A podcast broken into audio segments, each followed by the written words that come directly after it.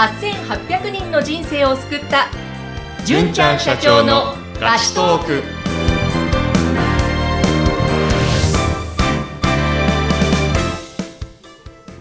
こんにちは、ピーチ株式会社の尾崎です。こんにちは。ナビゲーターの山口智子ですえーさて、純ちゃん、あの、この番組ではこれまで人間関係だとか、お金について、時間の使い方とか、はいいろいろそういったことを、まあ、純ちゃん社長がガチでトークしてお悩みに答えていっていましたが、はい。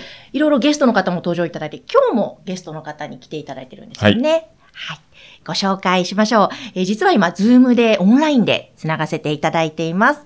えー今日のゲストは、ピーチ株式会社の CHO、 Chief Health Officer を務めていらっしゃいます。中田幸太郎さんです。よろしくお願いします。よろしくお願いします。お願いします。えーまずちょっと中田さんの自己紹介からお願いできますか？す。はい。えっ、と、株式会社ウェルネスという会社を経営しています。えー医者の中田と申します。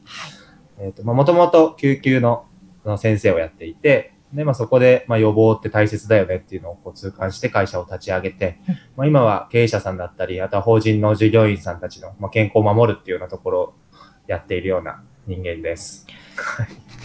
へーああの、お医者さんでありながら、また予防医学という分野でいろいろ積極的に動いてらっしゃるということですよね。とはい今日は純ちゃん、その予防医学の大切さとか、はいそういったところをお話しいただきたいはいですよね。。そうですね。ななぜピーチが CHO って言って、あの、先生にお願いしているかっていうことについて簡単にお話しして、でその後に健康であることの大事だと、今まあこういうことやった方がいいよっていうのを先生からちうんょっと簡単にお話しいただけたらなと思います。はい。はい。ピーチはですね、豊かさの4つの指標ということで、お金、時間、健康、人間関係を広げていこうっていうふうに取り組んでます。そのうちの一つが健康です。じゃあなぜ健康について取り組むか。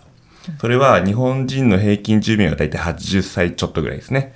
で、一方で健康寿命って言われている、一人で生活できる寿命。逆に言うと、誰かに介助を頼まなければならなくなってしまうっていう寿命が、健康寿命って言いますけれども、うんこれがだだいたい70歳ちょっとぐらいで来ると。うんつまり、最後の10年間は誰かの補助が必要であることが多いですよっていうことですね。はい。なので、いかに健康であるかってことが、その人の人生のクオリティを決めると、私は思うんですね。はい。なので、あの、うちで働いている従業員の方もそうですし、関わってらっしゃる方たちが、まあ、ずっと一緒にいるかどうかはわからないですけども、一緒にいた期間で、あ、健康についても知識を得て、あ、健康になれたなと。そのことによって、70歳で過ぎたとしても、ずっと健康で居続けられるってなったらいいなと思ってですね、あの、相談したところ、あビジョンが一緒だったので、あぜひお願いしますということでですね、今お願いしているということです。あそうなんです。そしたらもう、あの、もちろん純ちゃん社長もですし、は従業員の方とか、そうですい。ろいろな方の、はい。あの、体の健康を見てくれてると。そうですね。うーんはいあの、そしたらその予防医学のその大切さですね、そういった、今、純ちゃん社長も話していらっしゃいましたけども、中田さんから見ての、その、いろいろなご意見、かんおお考えを聞かせていただけますか？ありました。とまあ、予防医学っていうと、3つに分かれるんですけど、大きくですね、一次予防、二次予防、三次予防っていう、まあ、3つの予防があります。うん。一次予防っていうのは、まあ、病気にならないようにすることですね。そう。だからまあ、例えば、えっ、と、食生活、普段の食生活とか、睡眠習慣に関する正しい知識を持って、まあ、こう、将来的に病気にならないようにあらかじめ防ぐ一次予防ですね。なるほど。これがとっても大切ですと。ははい。で、二次予防っていうのは、まあ、どんなに一生懸命こう健康な毎日を送っていても、一定の確率で病気にはなってしまうんですけど、うん。まあそれをこう、まあ、どういうリスクが自分が高いのかあらかじめ知っておいてですね、ちゃんとこう検査を受けたりとか、定期的にお医者さんのカウンセリングを受けることによって、まあ早く見つけるっていうところですね。うんなっちゃったものを早く見つけて、治るうちに見つけて治すというのがうん二次予防っていうものになります。で、三次予防っていうのは、もうちょっとこれは僕があまり積極的に取り組んでるとことは違うんですけど、まあ実際に病気になって倒れてしまって、で、なんとか生還した後うんにもう一回再発しないようにするうんというようなところの予防が三次予防ですと。うんで、まあ僕らが力を入れてるのは、その一次予防と二次予防っていうところですね。はい。はい。えーその一次予防と二次予防のところに、まあ、特に力を入れてらっしゃるということなんですけど、そこを具体的にどんなふうにそのピーチさんとか、あと、まあ、他のところとこう連動させて動いてらっしゃるんですか？ありがとうございます。僕もともと救急医だったので、基本的にはもう血管が破れちゃった人とか、詰まっちゃった人とか、うん。まあ、腸が破裂しちゃった人とか、まあ、そういう人を見ていたわけなんですけど、はい。まあ、実際にはそのよりずっと早く来るタイミングっていうのがあるわけなんですね。うん。で、まあ、例えば自分でちょっと変だなと思ってるけど、まあ、今すぐ病院に行くほどじゃない悩みとかっていうのは皆さんたくさん持っていて、まあ、そういうのを、いざ病院を予約していくっていうハードルは非常に高いんですけど、うん。まあ、こう気軽にフラッとこう聞ける、まあ、パーソナルなドクターを持っていれば、まあ、そこで早く見つけることがまずできるっていうのが一つと、うん。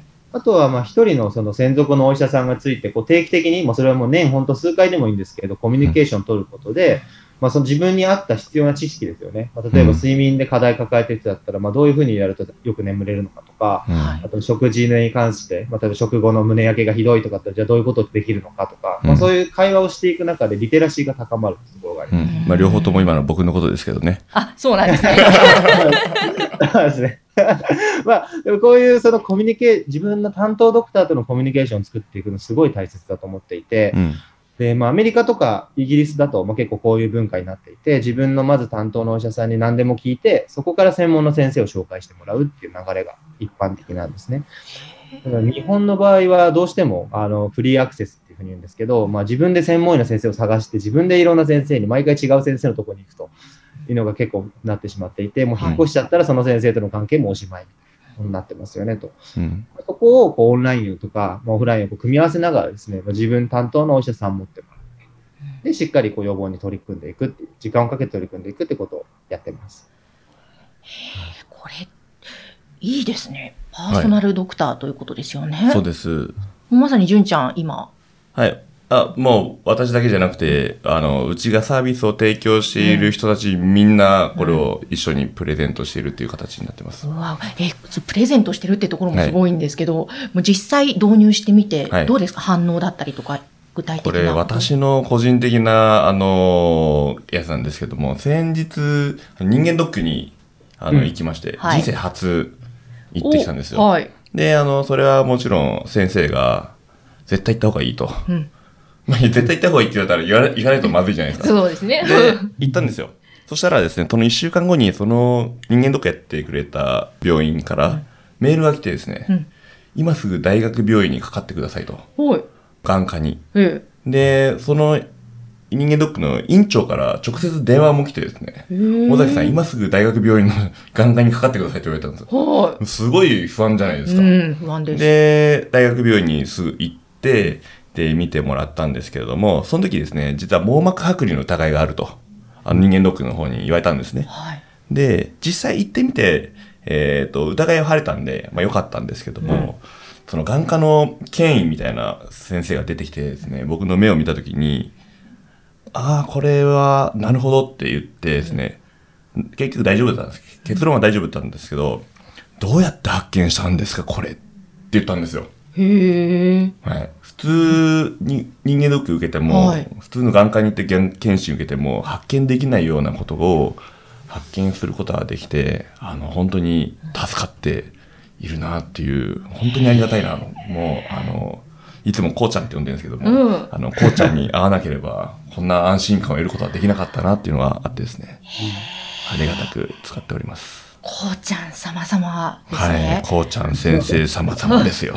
いや、でもその、やっぱり健康とか病気とかっはいて、やっぱすごく不安が広がる要素の一つだから、うん。そこを信頼できる方が身近にいて、うん。すぐ相談できるっていうのは大きいですよね。そうですね。はい。あの、従業員の方とかも、はいもう本当に気軽にと言いますか、もうはい普通に使えるようなシステムになってるわけですもんね。そうです。従業員の方も、業務委託契約している方も、うちの他の顧問の人たちも、うんみんな希望すれば、あの、はいチャットで何でも気軽に相談できるっていうふうになっております。えーすごい。やっぱりそこまでそのピーチ株式会社としても、そこにもう本当にあの取り組もうっていうのは、やっぱりそのみんなが健康でさっきおっしゃってたはい話と含めて、そうです。ね。はい。関わった人と一緒に豊かになり続けたいっていうのがあって、まあそのうち健康って絶対欠かせないもんなんですね。はい。ですけど、うちが何か健康のサービスを提供するっていうのは、やっぱ専門領域も広すぎて、また深いんで、ね、何すればいいかわからないっていうのと、はい。なので、そういうふうにあんまり提供してるってことはないんですけども、その付加価値サービスとして、こういうのをやっているっていうことですね。はい。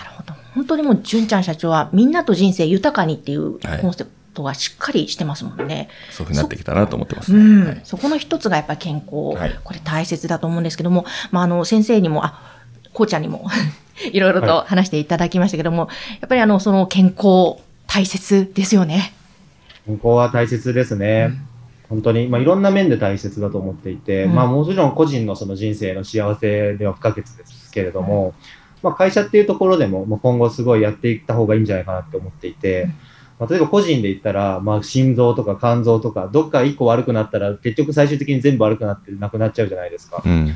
会社も同じだと思っていて、うん例えば心臓が経営者だとしたら、もうそれうんは肝臓はなんかのどっかの部署の方で、腎臓はどっかの部署の方でってなってるわけですね。で、組織のどこかがね、こう、健康で倒れちゃうと、結局全体がダメになっちゃうので、うん。こう皆さんにちゃんとこう目を向けて、こう、あの健康を守っていくっていうのがね、結局最終的に企業全体の健康になると思うので、うん。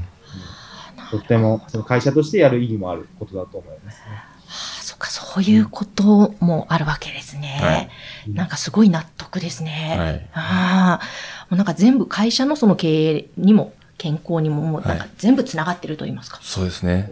あの、日本の人と言わず、世界中の人が、うんあの、彼のサービスを使って、病気になる前に、うんあの、全部防げたら、豊かな人が増えるんじゃないかなと思っております。そうですね。ハはいッピーな人が増えますね。はい。あの、でも、その、こうちゃん、こうちゃんって呼び続けてますか？大丈夫ですかね？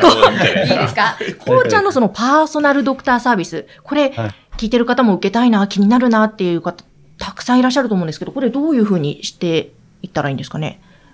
基本的にはもう僕に連絡をいただければ、あのうん。会社さんごとにご案内をさせていただきますので、うん。うん。はい。わかりました。会社、あ、個人もあるんですか？